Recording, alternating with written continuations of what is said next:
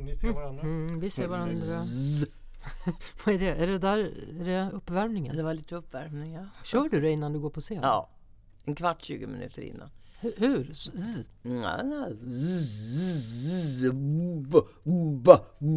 För att få med magstödet. Jaha.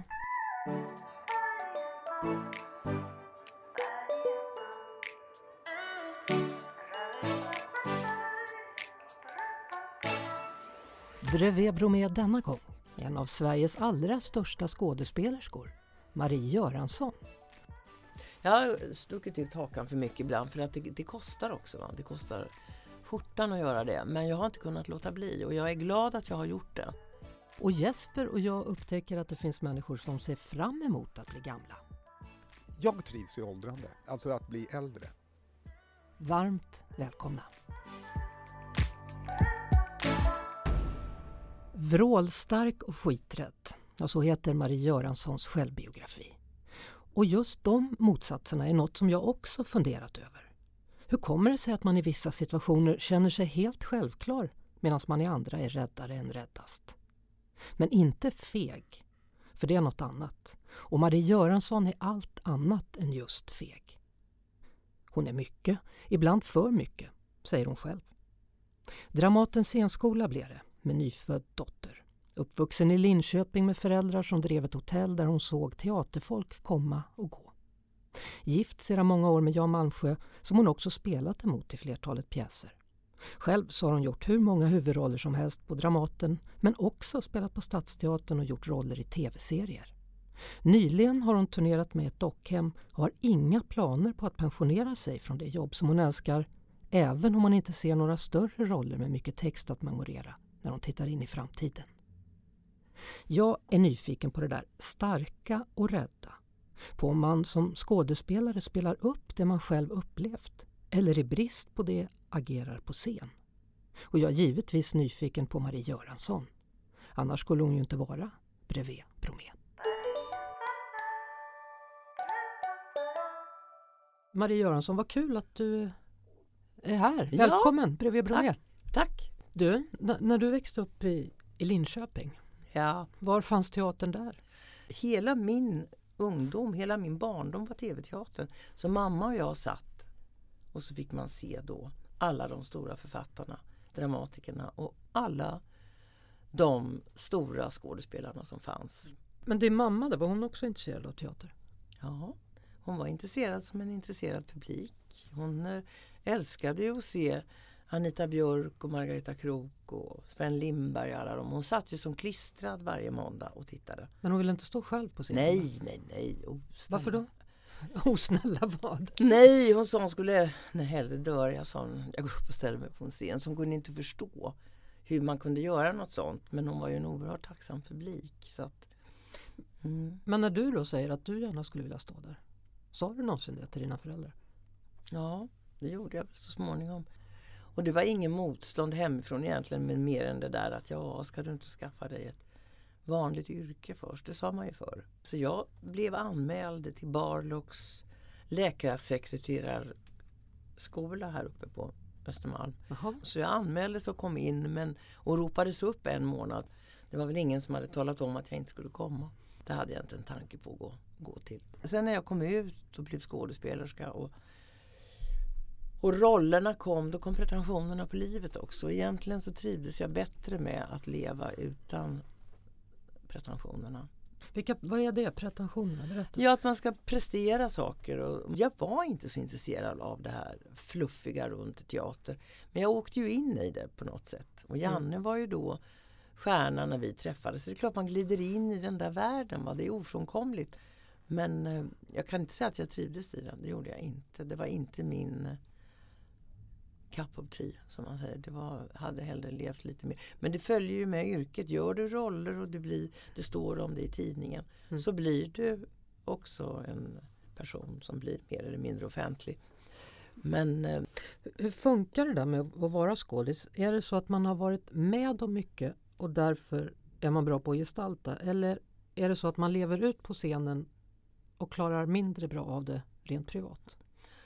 Ja, det kan kanske möjligtvis. Jag tycker ju att jag har ett väldigt onevrotiskt förhållande till mitt jobb. Jag tycker att jag klarar av mitt jobb väldigt bra men jag har ett väldigt neurotiskt förhållande till livet istället kanske. Och, och det kan ju bero på att på teatern så vet jag precis vad det är som händer och vad jag ska göra de där timmarna. Och det är ganska skönt. Och jag vet också vad jag ska säga. Och det jag säger det, det, det har jag övat på ett tag. Då.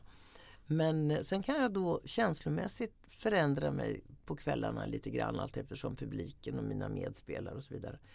Men livet kan jag inte göra någonting åt. Det är ju vad det är. Jag har ju ingen aning om vad som ska hända om en minut.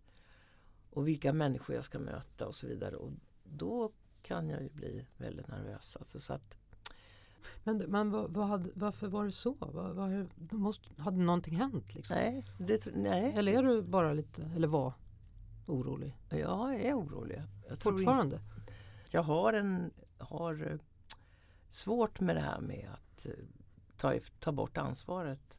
Jag tar gärna ansvar för gruppen, för människor. Jag tror inte att folk är kapabla att klara vissa saker. Då. Och det är de ju. Jag vet ju intellektuellt så vet jag att människor är mycket mer kapabla än vad jag är. Men jag är alltid rädd att Tänk om de inte kan, och tänk om det blir fel och tänk och så vidare. Mm. Och sen har jag en väldigt stark magkänsla som jag litar på. Jag vet att ibland så skulle man lyssna lite mer på vad jag säger i erfarenhetsmässigt. För att då skulle saker inte bli så jävla tokiga som de blir om man bara gjorde det. Men du vet, folk lyssnar inte va. Och jag menar hela den här Dramaten, köret med olika chefer och styrelser. Och samma sak lite runt om. Folk lyssnar inte längre. Va? Man lyssnar inte på äldre människor. Utan man, ser, man bara tutar och kör. Istället för att använda sig av den kunskapen som fanns och som finns. Men det gör man inte. Det är man inte intresserad av. Vilket vilket röj det har varit kring Dramaten. Ja visst, men det är ju därför att man inte lyssnar. Va? Utan man fullständigt inkompetenta styrelser som inte, de är ju inte kapabla att förstå att teater är ett väldigt speciellt område. Det är väldigt, väldigt speciellt. Och det var som Ernst-Hugo Järegård sa, vilka är det som kan teater? Ja, det är skådespelarna. Det är skådespelarna. De andra kan ju inte. Nej, och en och annan regissör. Men eh, en skådespelare det är väldigt speciellt släkte och jävligt kunniga och erfarna. Och kloka människor oftast. Vi är inte bara surriga och dansar runt och vill ha bra recensioner utan vi är också väldigt insiktsfulla, kloka människor. Och som värnar om vårt yrke. Men du vet när, man inte, när de inte lyssnar va, utan bara kör på i ullstrumporna. Det är... Men är det mer okej okay med manliga genier än kvinnliga genier? Ja, inte när man väl kommer in på scenen så tycker jag nog inte att skillnaden är så stor. Utan det är bara det att de kvinnliga genierna har inte gjort lika mycket väsen av sig kanske. Och inte velat göra det heller. Utan under mina 50 år så kan jag inte säga att jag tycker att någon av de här som jag spelade med Inga Tidenblad, Wollgren, Sivrud, Krok allihopa. Jag kan inte påminna mig att de har gjort något väsen av sig. Jag kommer ihåg en gång i sminklåsen där jag var väldigt ung och satt och sminkade mig till något. Så kom Sivrud in och hade någon jättestor roll, premiärkvällen. Och så var det någon manlig motspelare eller medspelare hon hade så kom in och som hade varit så vansinnigt trött och inte sovit en blund och där var någon som hade hostat och var så besvär. Och Siv satte sig Ja, Ja, jag vet inte att jag har sovit överhuvudtaget de senaste tio åren som med mina barn. Men det är klart, man får ju klara det här ändå. Och den här, han tittade till och jag tänkte gud så bra det här var nu då för att lyssna till. Alltså bara höra det här när man själv ska gå in och göra en dubbelt så stor roll som han hade. Så det där har man ju hört till leda av de här som har varit förkylda och hostat lite. Medan kvinnorna har väl aldrig egentligen gnällt speciellt mycket utan varit lika trötta kanske. Det ligger kanske i yrkets natur har jag tänkt när jag varit snäll. Att det är svårt att vara manlig skådespelare om man inte är en väldigt berömd skådespelare. Det ligger i yrkets natur. Varför, hur tänker du nu? Jo, jag tänker på en gång när jag var alldeles ny och jag jobbade med Mimmi Pollack som var en känd regissör på Dramaten.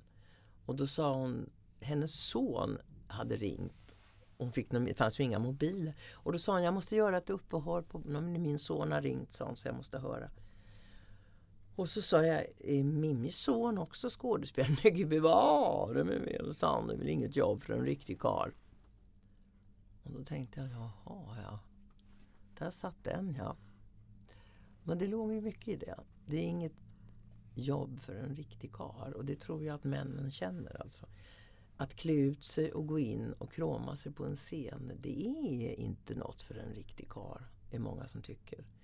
Och det kan ju förfölja en man som väljer det här jobbet. Att det då blir lite extra besvärligt alltså om man inte då kommer upp sig som det heter. Och jag tror inte att jag är ute på fel spår när jag säger att det, där är det jobbigare för männen än för kvinnorna. Och man kan se ibland på män när de går in på scenen om de inte trivs. Så ser man att de känner sig löjliga. Jag kan se det på en sekund. Fast, fast din make verkar ju vara en speciell sort då. Nu känner ju du honom bra mycket mer än vad jag Ja. gör, John Malmsjö. Alltså, han, han har väl ingenting emot att gå in och fåna sig? Nej, eller? Det Han har väl inga problem med det. Han, han kan väl också leva ut sin kvinnliga sida i alla Absolut, han har ju, det, det har ju varit hans styrka att han inte... Han tillhör, han och Ernst-Hugo är väl några av de få som har klarat av det där att vara Just det, fånig. också kanske. alltså. Ja. Hur var ert bröllop? Ditt och Jans? Ja, nej, men alltså det var ett väldigt enkelt bröllop. Vanlig klänning och kostym och sen gick vi på Operakällaren efteråt. Så ringde jag hem till mamma sen och sa att eh, vi, Janne och jag har gift oss. Nej men varför det? sa hon. Nej men, jag tänkte hon skulle, nej men det är, det är ju inte nödvändigt idag, sa hon. Tänkte men nu är väl alltså skam på torra land. Ska hon inte bli glad? Jo, hon tyckte ju om honom jättemycket. Hon menade, men, men så här, jaha, ja, ja, det var ju trevligt. Så att livet är jättekonstigt. Va? Ja. Det du har förväntat dig blir aldrig så. Människor reagerar helt olika och, och jag tror att hon ska bli glad och tycka att det var fan, ja, ja, det var väl bra, men det var, varför det?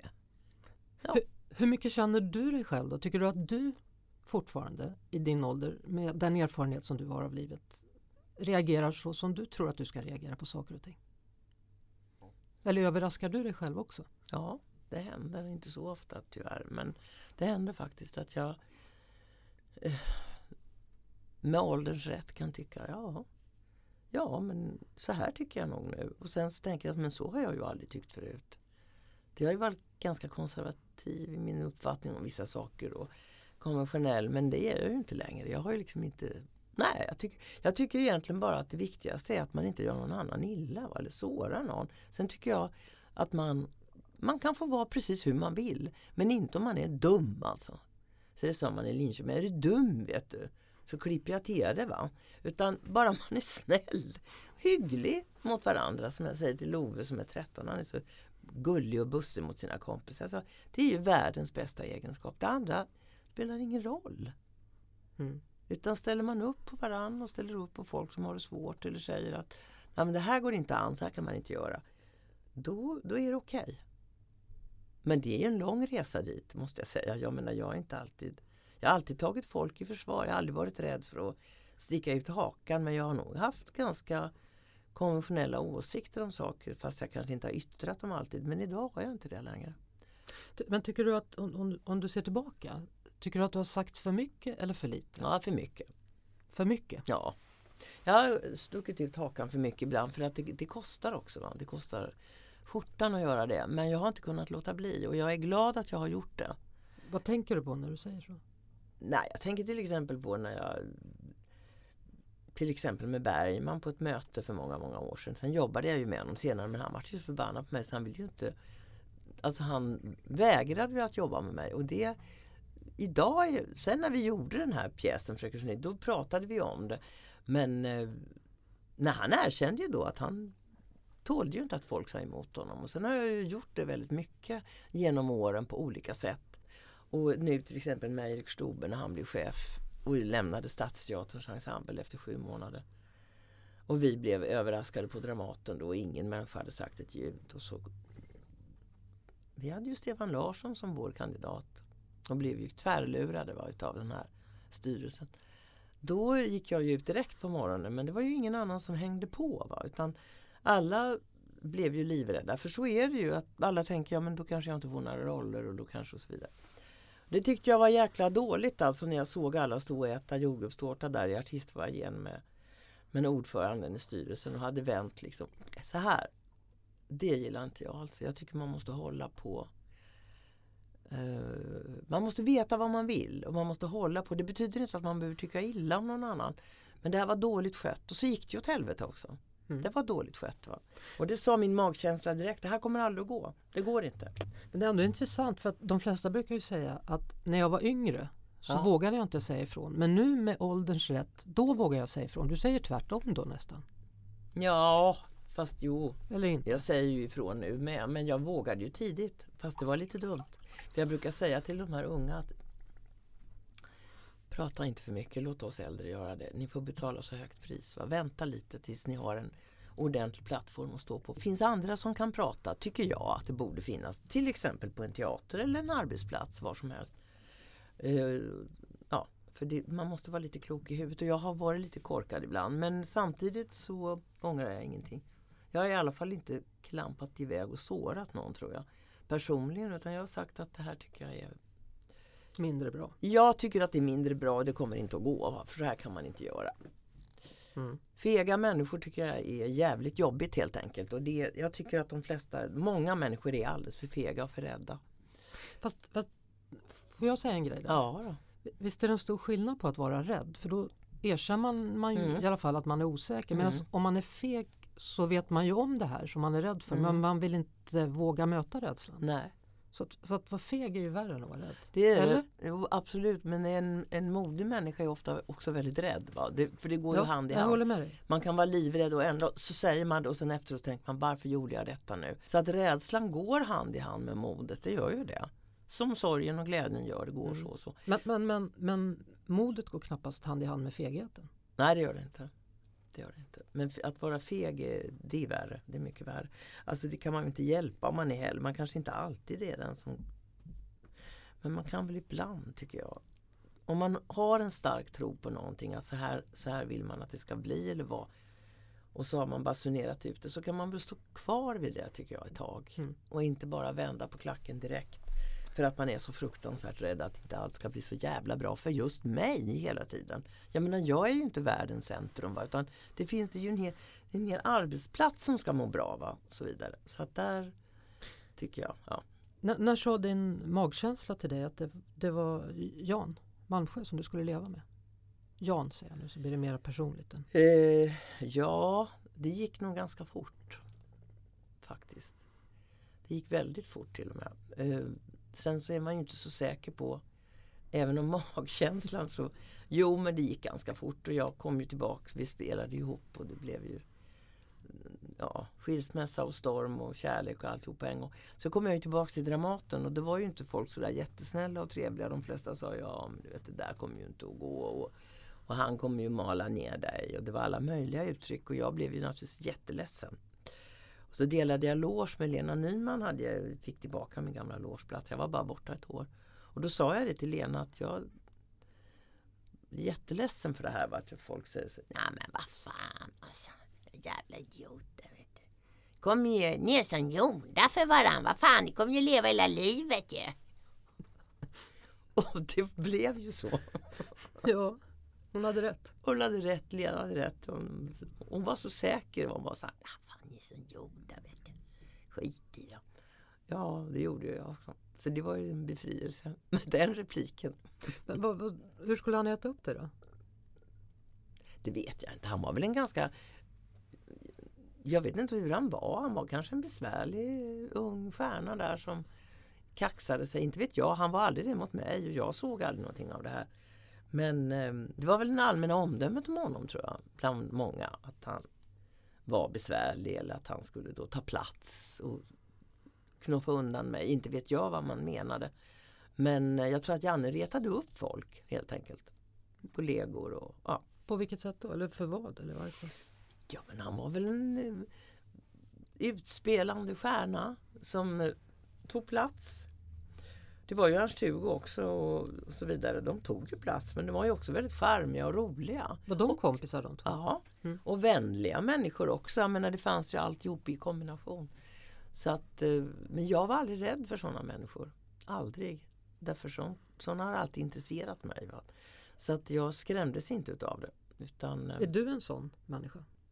Ja, på sätt och vis är jag ju det. Nu är jag ju kvinna så jag har ju andra attribut. Liksom. Men det är klart att jag är. Att jag också tar plats och berättar och pratar och skrattar och, och så vidare. Jag är inte någon särskild eh, ingen person som tar tre steg bakåt. Det gör jag ju inte utan kliver ju fram gärna. Men, men är det bra att ni har haft samma yrke delvis? Ja, det tror jag varit en nödvändighet. Det hade ju inte gått annars. Jag hade kunnat varit gift med en sån människa. Och inte han med mig om inte vi hade haft det gemensamma med teatern. Det tror jag inte. Utan det är väl det som har förenat oss väldigt mycket. Jag menar, jag har ju inte varit någon typisk hemmafru eller kvinna som han skulle haft vid sin sida egentligen. Och han har ju inte varit den mannen som jag skulle haft. Som hade då du vet fixat och burit kassar och in med alla barn och, och bilstolar och du vet och så vidare. Ingenting av det utan det är, det är ju våra själar som har förenats och sen har vi fått slita bägge två. Jag menar det är ju inte bara jag som har slitit med honom, han har ju fått slita med mig.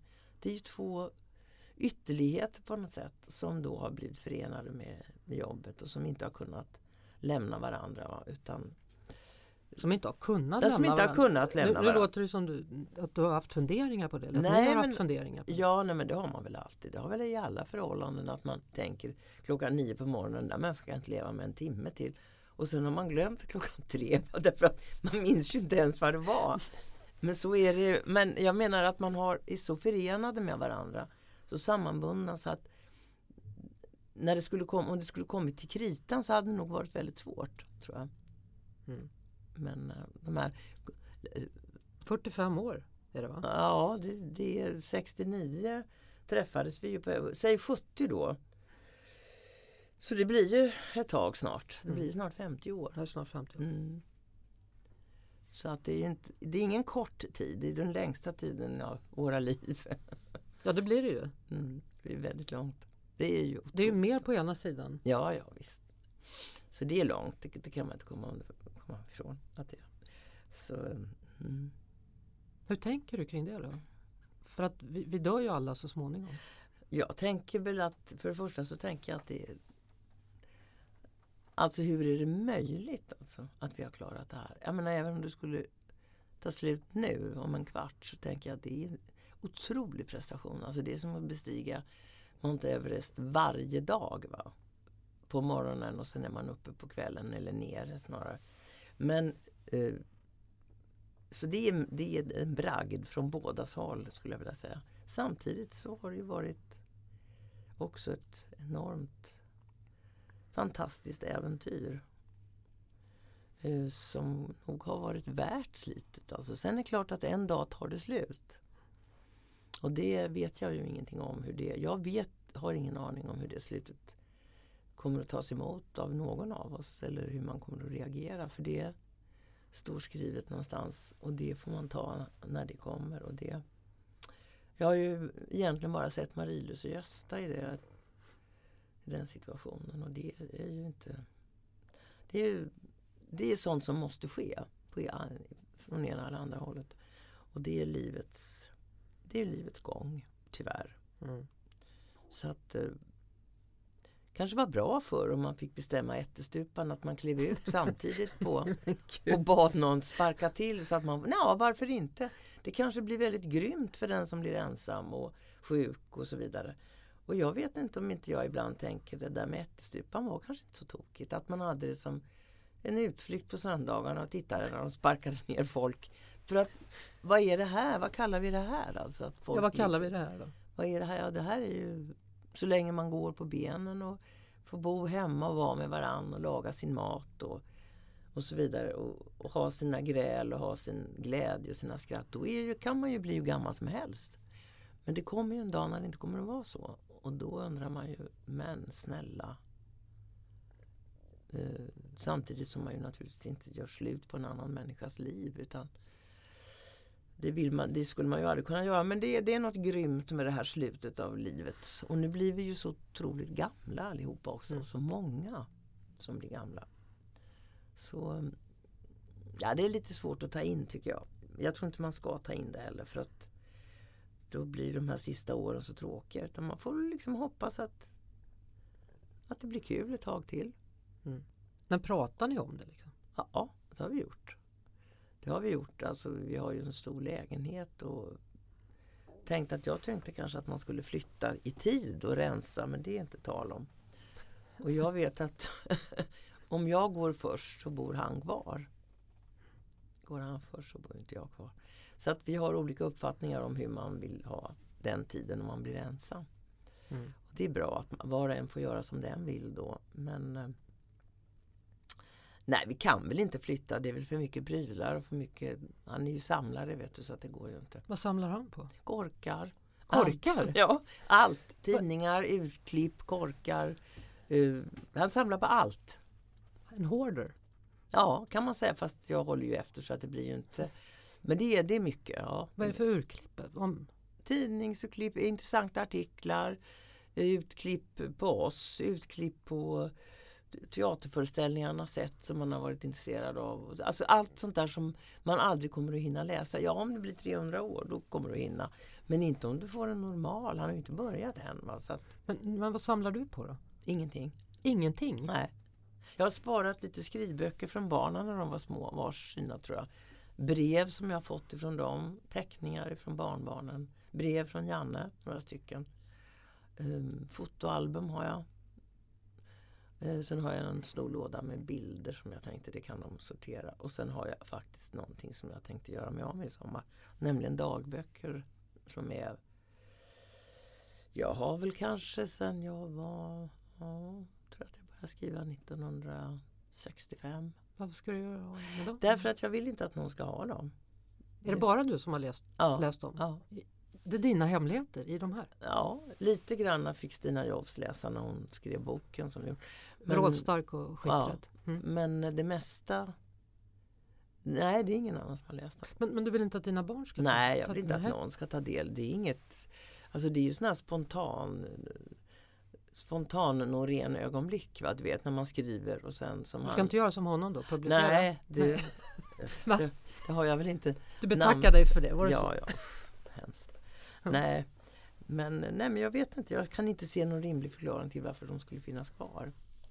Varför har det varit viktigt för dig att skriva böckerna? Då? Jo, därför att jag har skrivit på kvällen, skrivit av mig. Det står ju, alltså det är ju inte sådana här superintressanta. Det är vissa bitar är intressanta därför att där har jag till exempel skrivit hela repetitionstiden av Långdagsfärd mot natt. Som Torsten Flink satte upp hela repetitionstiden med Fröken Julie. Vissa saker är jätteintressanta rent sådär teatermässigt och mänskligt. Sen är det ju väldigt mycket sånt här spontant. Vad gjorde vi idag? Barnen gjorde det och vi gjorde det och då jag var ledsen för det och han grät och hon och så vidare. Men man ser ändå när jag läser igenom, jag kan ta en sådär från 1978 eller 88. Mm. Så ser jag ju att det är samma människa.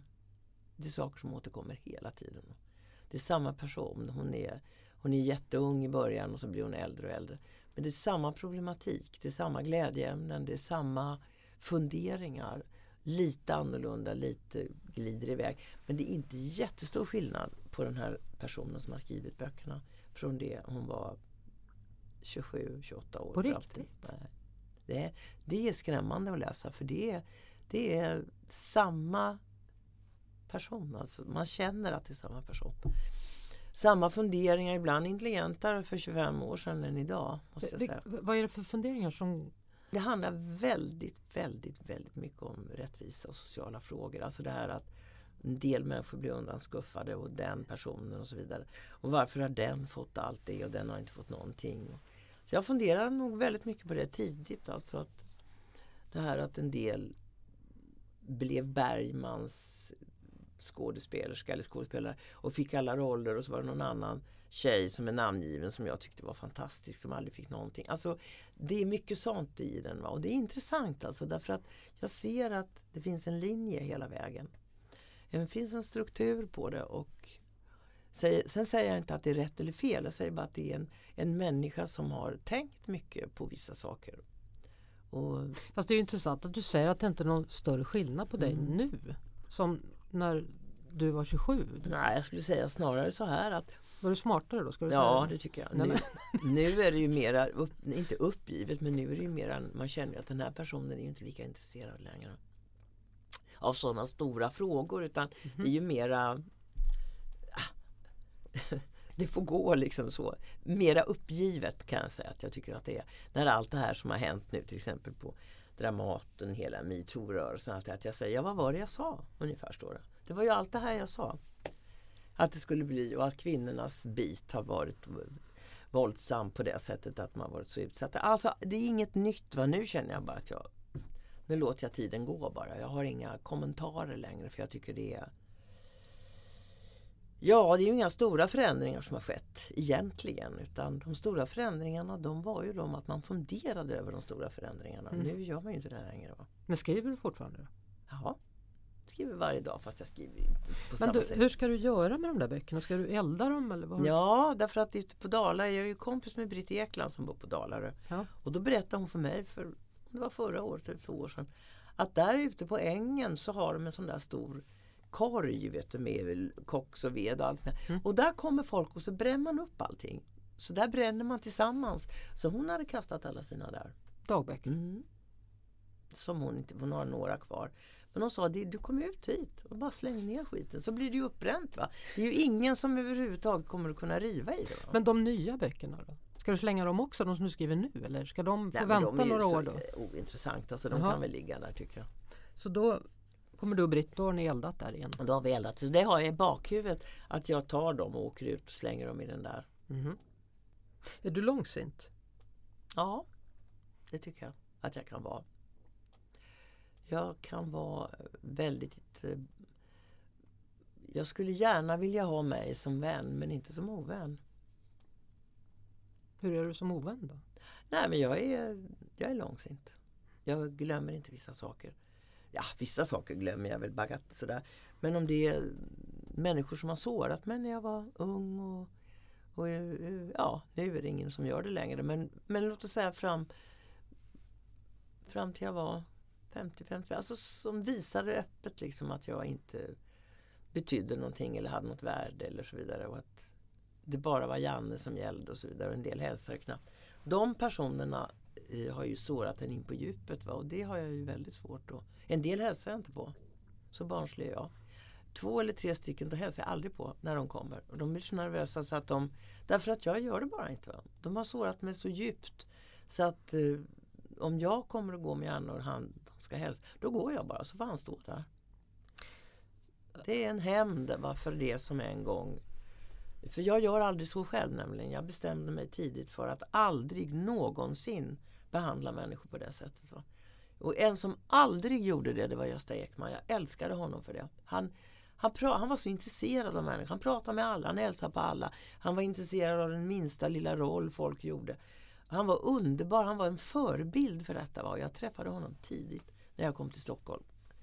Och jag var så imponerad av honom från och hela vägen ända tills han dog. Alltså, så kände jag det här är min förebild. Då. Så här ska jag vara. Det är väldigt sällsynt faktiskt. De flesta blir så imponerade av allting. Det är inget kul när folk skrattar upp sig när man har gjort succé. Du vet. Och, och, och tackar 15 gånger och nästan kryper på knäna. Det är inte intressant. Det är bättre att man är intresserad när man inte har gjort det. Va? Att man visar en hygglighet och en och det gjorde han. Han var, han var verkligen den som jag tycker kanske är den främsta på det sättet. Kan man förlåta allting? Nej, kan man inte. Men man behöver ju inte hämnas heller. Men man kan inte förlåta. Man kan göra som jag, gå förbi bara. Det är ett väldigt bra sätt. Skita i att hälsa helt enkelt. Ja, kan hon stå där då? Ja. Vart gick hon då? Nej, ja, ja. Där gick hon ja. Så att Nej men man behöver inte förlåta allt, tycker jag inte.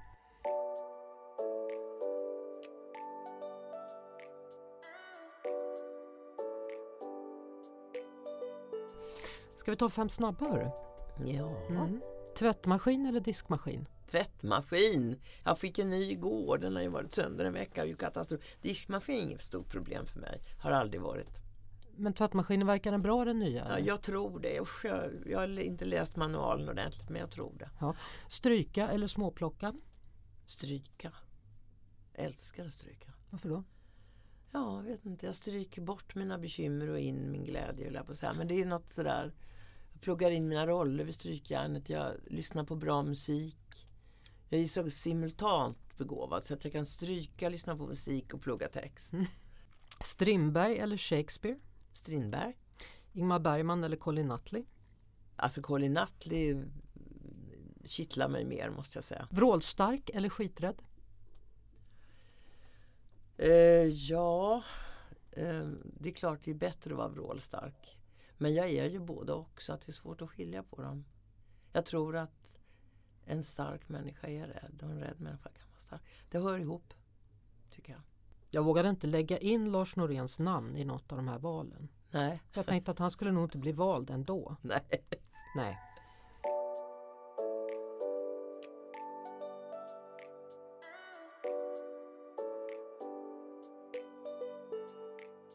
När jag tänker på att jag är så mycket äldre än alla andra var jag än kommer nu.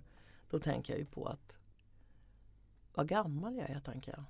Alltså jag är ju inte mer än 50 tänker jag, men det är jag ju.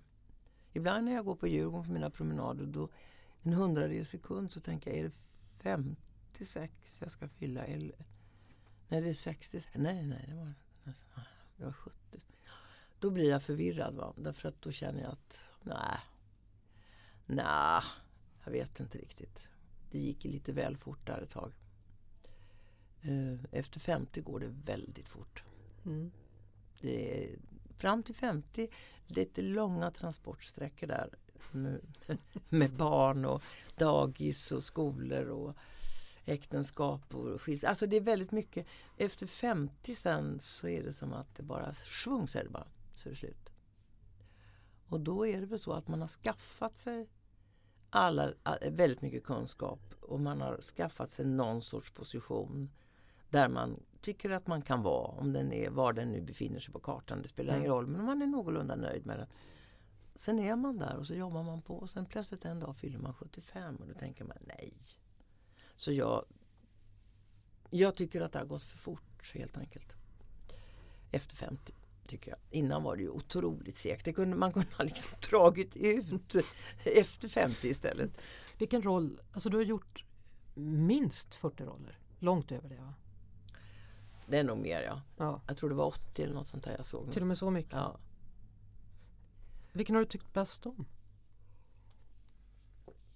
Jag tycker att Långdagsfärd med Keve Hjelm och Micke Persbrandt och Dan Ekborg som Torsten Flink satt upp. Det var väl ett, en, en, av de turbulentaste tider jag varit med om. Men det var också en fantastisk tid att spela. Vi spelade långt över hundra. Ja, det var en favorit. Dödsdansen som jag gjorde med Janne. Som Lars Norén satte upp. jo, jag tackar jag. Det var hans första iscensättning. Och det var tacken sen när vi fick komma i hans fina dagbok. Men, eh, nej, men det var intressant. Det var en rolig tid och en fantastiskt rolig pjäs att spela. Det var Allan Svensson också, det var vi tre. Och så... Eh, ja, alltså... Jag tyckte höstsonaten var fantastiskt roligt också med Maria Bornevi som Stefan Larsson satt upp. Det är väl tre sådana där pelare. Det finns säkert fler men det är de jag tänker på när jag mm. tänker på. V vad saknar du då? Vad vill du göra? Nej men nu har jag gjort allt. Nu får jag jobba med Colin i sommar. Och eh, det tycker jag är jättekul. En helt ny genre som man säger. Och sen eh, ska jag vara med i en samproduktion mellan Dramaten, Stadsteatern och Maximteatern. Men du, då säger du så här, jag har gjort allt. Ja. Är det, är det en skön känsla eller är det jobbigt? Nej men det är lite jobbigt. För det, man känner, jag känner mig inte färdig. Men det är ju väldigt svårt. Alltså de roller som jag skulle göra idag det är ju Jag vet inte Då får man ju hitta på alltså, Det är klart det finns i världsdramatiken fortfarande kvar kvinnor som jag skulle kunna göra äldre men eh, jag känner inte att det är någonting som jag skulle vilja springa benen om. Absolut inte. Nu känner jag mer så här att det är roligt att vara med så länge jag orkar och göra och några jätteroller som jag har dragit i många år, det orkar jag inte, det vill jag inte. Utan jag vill vara med just between så att säga. Vara med i en rolig och bra ensemble och finnas med med min kunskap och erfarenhet och ändå få vara kvar i jobbet. Det är så jag känner nu. Hjärnan pallar inte att ha en monolog kanske på två timmar och så, då har jag ju inget liv. Det vill jag ju ha den tid som är kvar. Så att, eh, det känns ju väldigt bra att känna sig eh, tillfredsställd med sitt jobb va? men ändå vilja vara med. Mm. Hur tänker du livet då? Har du tid med det nu då, att leva också? Ja, alltså då har man ju tid att leva om man gör lite mindre saker som inte kräver så otroligt mycket ansvar på kvällen. Det har jag ju och jag hinner, jag hinner med allt jag ska ändå. Jag hinner leva, jag hinner läsa. Det har varit perioder när man inte har hunnit med så mycket mer än mm. jobbet och familjen men det tycker jag att jag gör. Så att eh, Det är väl orken som inte är lika stark. Va? Det här, och inte Lusten finns men den är ju inte så där monumental. Va? Att alla ska titta på mig längre utan jag ska gå in och stå där. Och så ska jag stå tre timmar. Och de ska, den lusten finns inte längre. Utan, men fanns den någonsin då uttalad? Titta på mig. Ja, det ligger ju i jobbets natur. Jag menar, gör man en stor roll som Fröken Julie eller om man spelar långdag så ligger så det är klart att man är man har ett behov av att man ska bli tittad på. Va? Det vore ju jättetråkigt om någon sa ja det såg vi ju inte alls. Vad gjorde jag? Men jag gjorde ju huvudrollen. Jaha, ja, det tänkte vi aldrig på. Det blir väldigt konstigt. Hemskt. Ja. Men om du går in i ett rum privat då? Mm. Har du samma behov där? Eller är du den som smyger undan i köket och står och pratar? Ja, det beror ju liksom på var det är man hamnar. Om man hamnar på ett ställe där man trivs och vet att det här är mina kompisar, det här är mina väninnor och så vidare. Då kanske jag tar lite för mycket plats. Men eh, om det är ett ställe som man känner sig nödd och tvungen att gå till. Då ser jag definitivt till att jag går ut i köket väldigt fort. Så att behovet av att synas privat det beror alldeles på det. Sen tycker jag det är jättekul när folk kommer fram på gatan och säger Gud vad bra det och jag såg dig där. Det är toppen men inte när det blir för långa samtal va? och för mycket. Det tycker mm. jag inte längre. Avslutningsvis, alltså, ge mig någonting som är bra med att bli äldre då?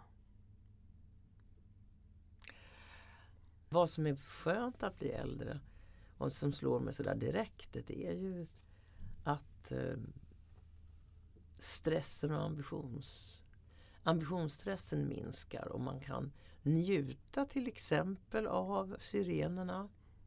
Inte såg jag några syrener de första 55 åren. Jag har aldrig sett en syren i hela mitt liv. När jag kom ut på land så var det bara syrener överallt. Jag tänkte, men hur vackert är det här? Och jag, och tänkte, men har vi så mycket syrener? Ja, det har vi. Men det är bara det att jag har inte sett det. Njutningen av att jag älskar ju små barn, det har jag alltid gjort. Jag är inte så förtjust i tonåringar, trötta tonåringar. Men, men små barn gillar jag att prata med. Och det är ännu roligare nu när man är äldre. I den mån man får möjlighet att tala, samtala med dem. Det är bland det roligaste som finns. Och det är också lite grann med ålderns rätt att det är skönt. Och eh, man kan lyssna på ett annat sätt. Ta in dem.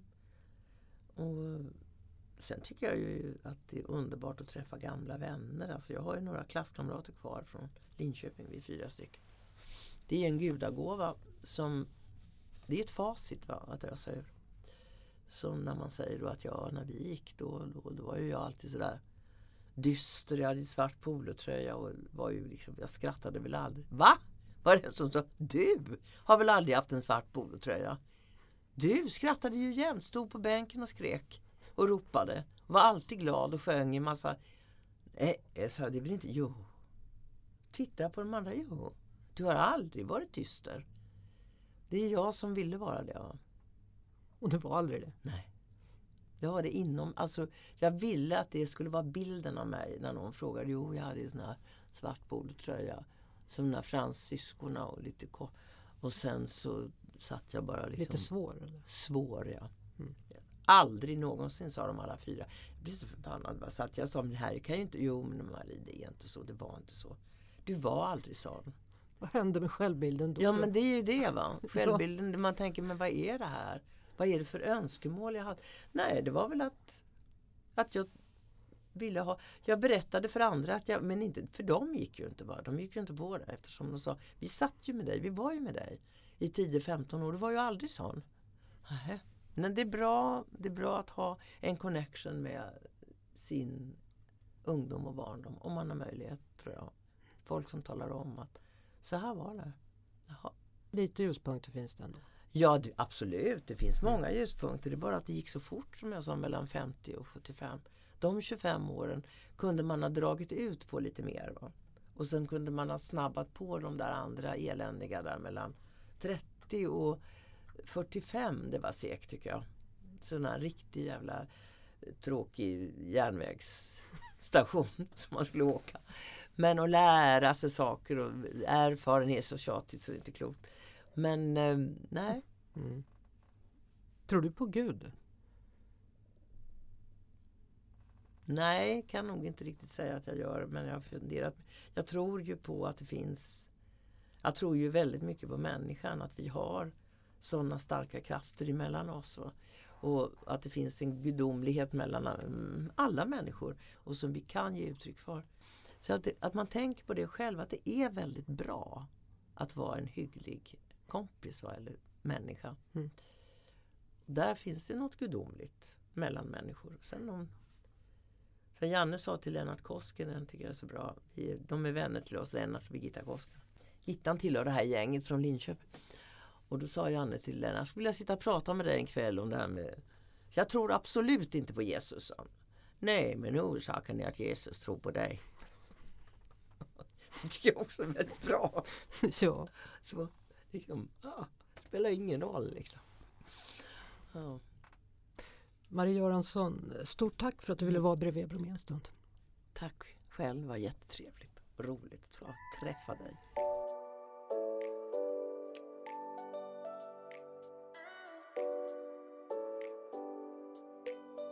Själv tänker jag sällan på ålder, men har insett att när jag väl gör det så har jag alltid fel.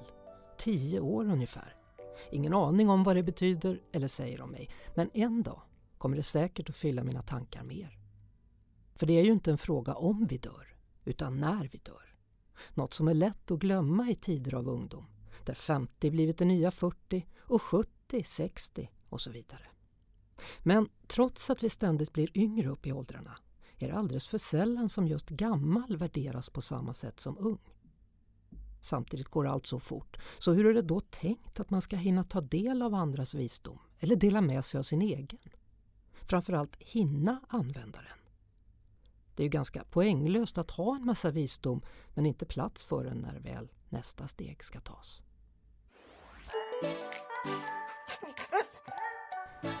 Ännu en sån här jättefin dag. Jesper, jag älskar att vara under det här träet här. Och där är soffan och där är en man med solglasögon. Vad har du gjort någon gång som du tycker är väldigt modigt? Ehm.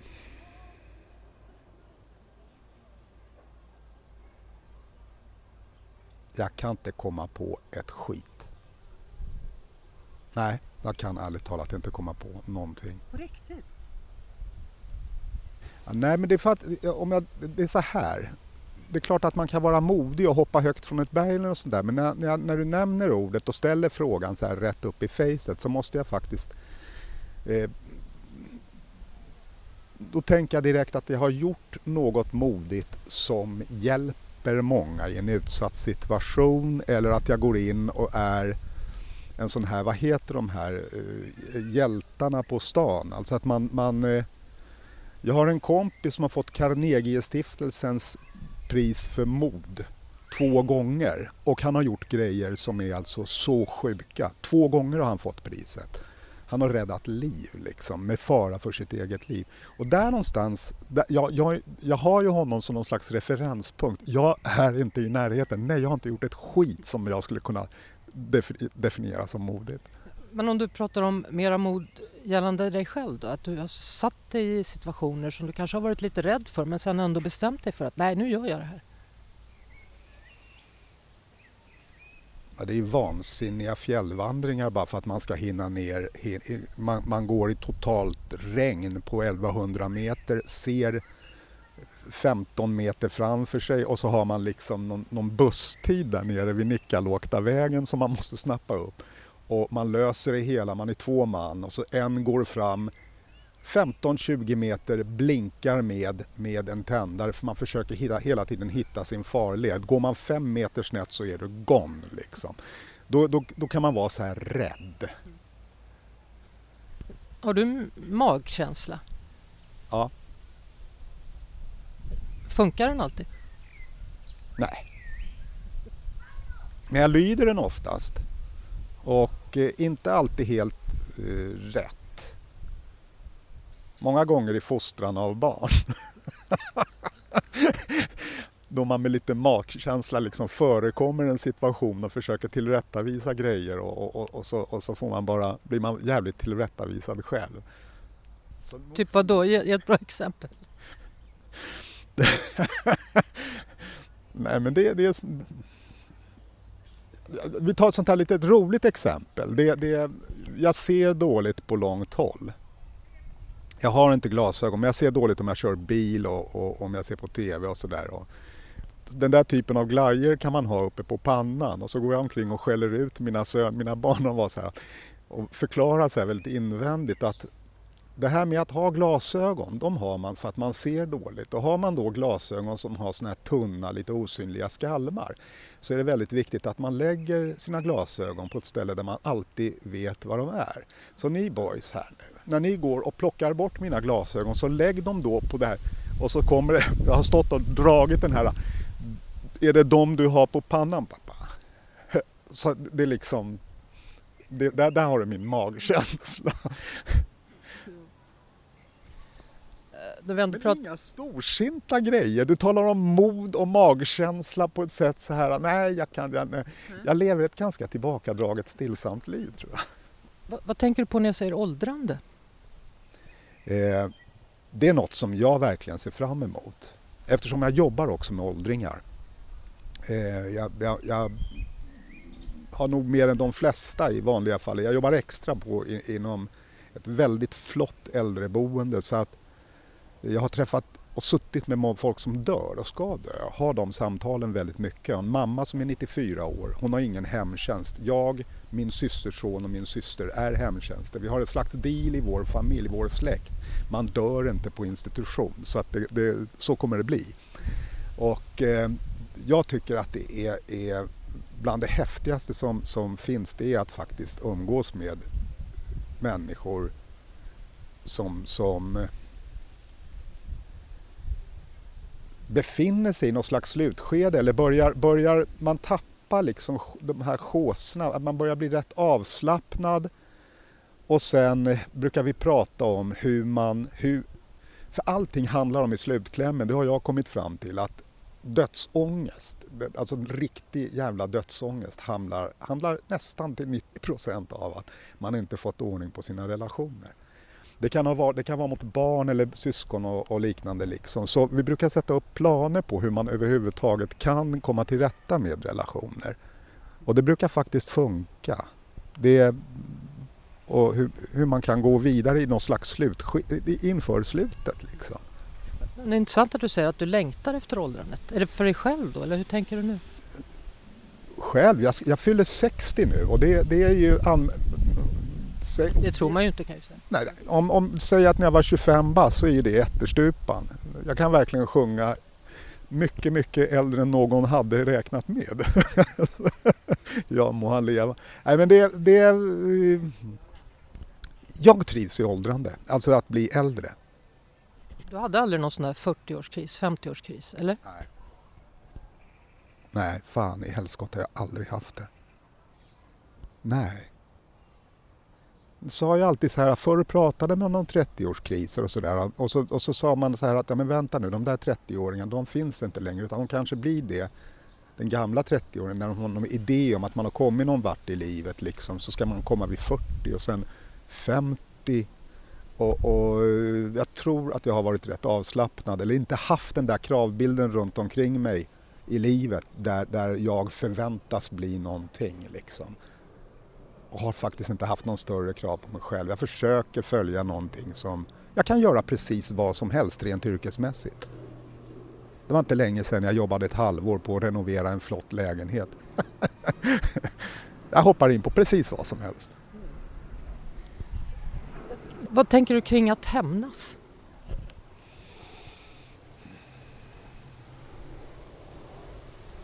Ja, där, där är att hämnas är, är, är... Om jag blir eh, illa behandlad eller om, jag, om, om det händer något så, här, så, så eh, blir jag ganska omedelbart hämndlysten. Alltså ordentligt hämndlysten. Men sen genomför jag inte nog saker och ting. Som yngre eh, hämnades jag. Eh, jag var, jag var, jag var så lite rörig grabb och, och, åt slagskämpehållet liksom. Och då, då fanns det en annan, liksom ganska direkt. Man, har blivit, man slog någon på käften om man blivit orätt behandlad på något sätt liksom, eller förolämpad. Pang sa det bara.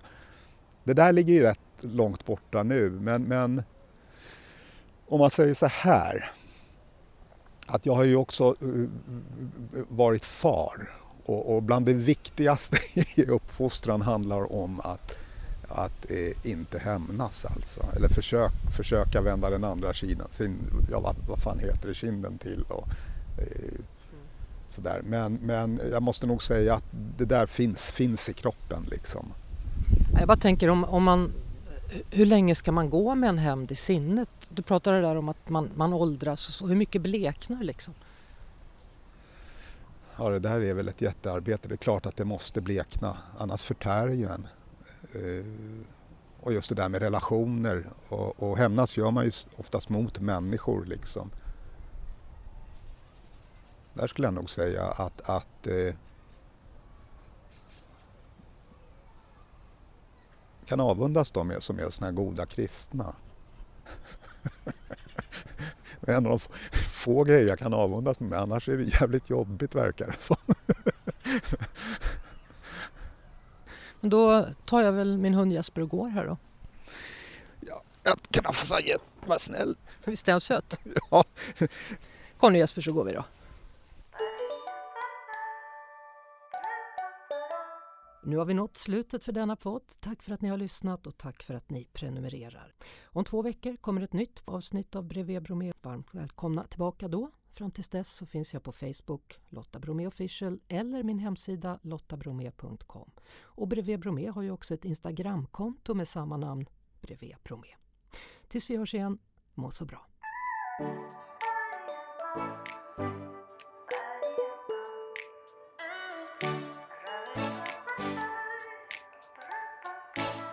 Alltså nu kan jag ju inte lägga mig i för mycket. Va? För att det går ju inte att åka till Uppsala till Vincent. Jo, det kan jag väl göra. Men att säga att du, du har väl, jag sa det till dem, du har väl ordentliga däck på cykeln? Ja, mormor, jag har bytt. Alltså det går ju inte Hur gammal är han? 26. Är han 26? Mm. Okej, och du frågar om han har ordentliga däck på cykeln? Ja, han cyklar Gud, jag trodde du skulle säga att det var en sexåring. Nej, nej. Han cyklar ju överallt i Uppsala. Va? Så jag tänkte Ja. då måste man ju ha tjocka däck på vintern. Ja. Och, och hjälm.